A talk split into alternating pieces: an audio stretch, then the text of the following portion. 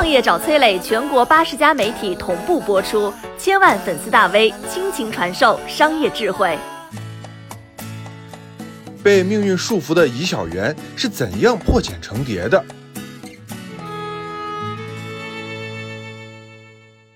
十一岁的时候，他被下了病危通知单，抢回了命，双腿却失去了自由。二十一岁，他坐着轮椅冲进了国内顶尖学府清华大学的校门。今天，他从清华大学校长的手里接过了自己的博士毕业证书。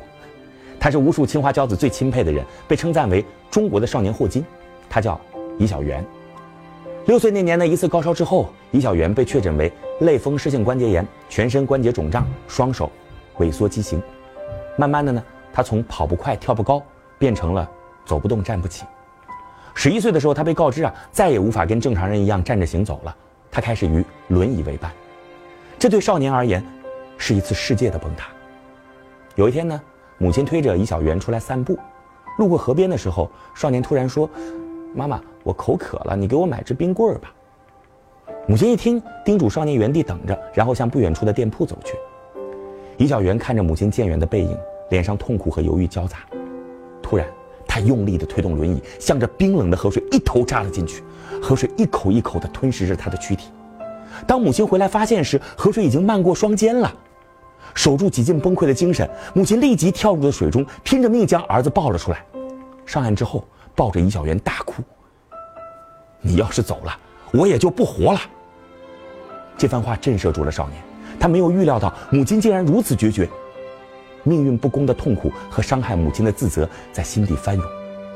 他颤抖着抱着母亲，哽咽着说：“我错了，咱们回家吧。”此时，少年告诉自己，既然决定活着，就一定要活得精彩。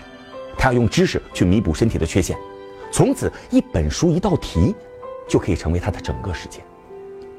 二零零四年，尹小元以第一名的成绩从小学升到了初中。在学校里，他是特殊的，也是幸运的。同学们会帮他推动轮椅，把他抱到教室的座位上。老师呢，会时常开解他，关注他的学习状况。他的成绩啊，始终名列班级的前茅。但是命运，实在不可捉摸。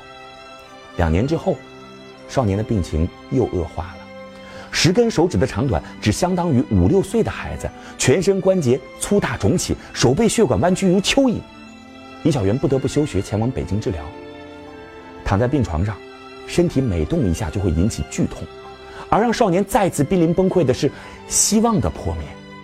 难道连唯一改变命运的学习权利都要被剥夺吗？李小元的颓废消沉让父亲非常担心，他害怕儿子再次轻生。有一天晚上，父亲向儿子讲述了英国人霍金的故事。这位身体只剩下三只手指头能动的残疾人，却最终成为了现代最伟大的物理学家之一。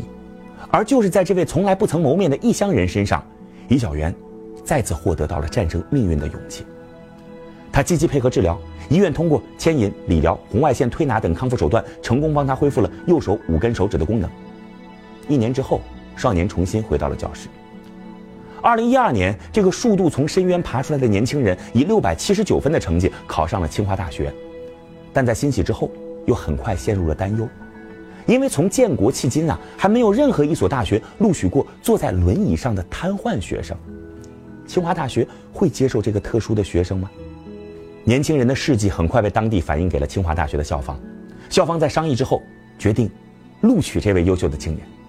当年清华计算机系在云南只招收了两名学生，李小元就是其中之一，他也成为了我国首例高校录取的全身一级残废的学生。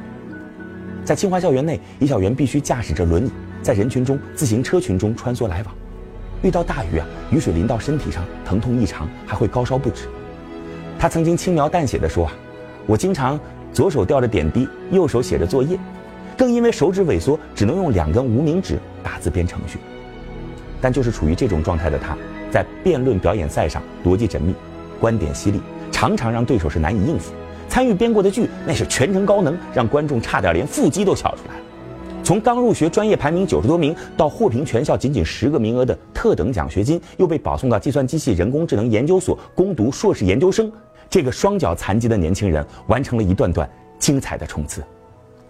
而当从苦海中度过了自己，他又以己作舟，欲渡天下人。作为清华大学学生无障碍发展研究协会的会长，在他的推动下，清华的教室、食堂、宿舍楼、图书馆都进行了无障碍设施的改造。之后呢，他又把目光望向了全国更多的学校以及校园外的公共场所。他说啊，推进无障碍，是我会一直坚持的事儿。今天的尹小媛面对别人时谈笑风生，仿佛身体的缺陷并不存在，但在看望妈妈时却会眼眶湿润。妈妈一直陪着她，照顾她，她最大的心愿就是能够恢复健康、独立生活，让妈妈可以回云南跟爸爸团聚。李小媛说啊，困难找上了我，我选择了坚强。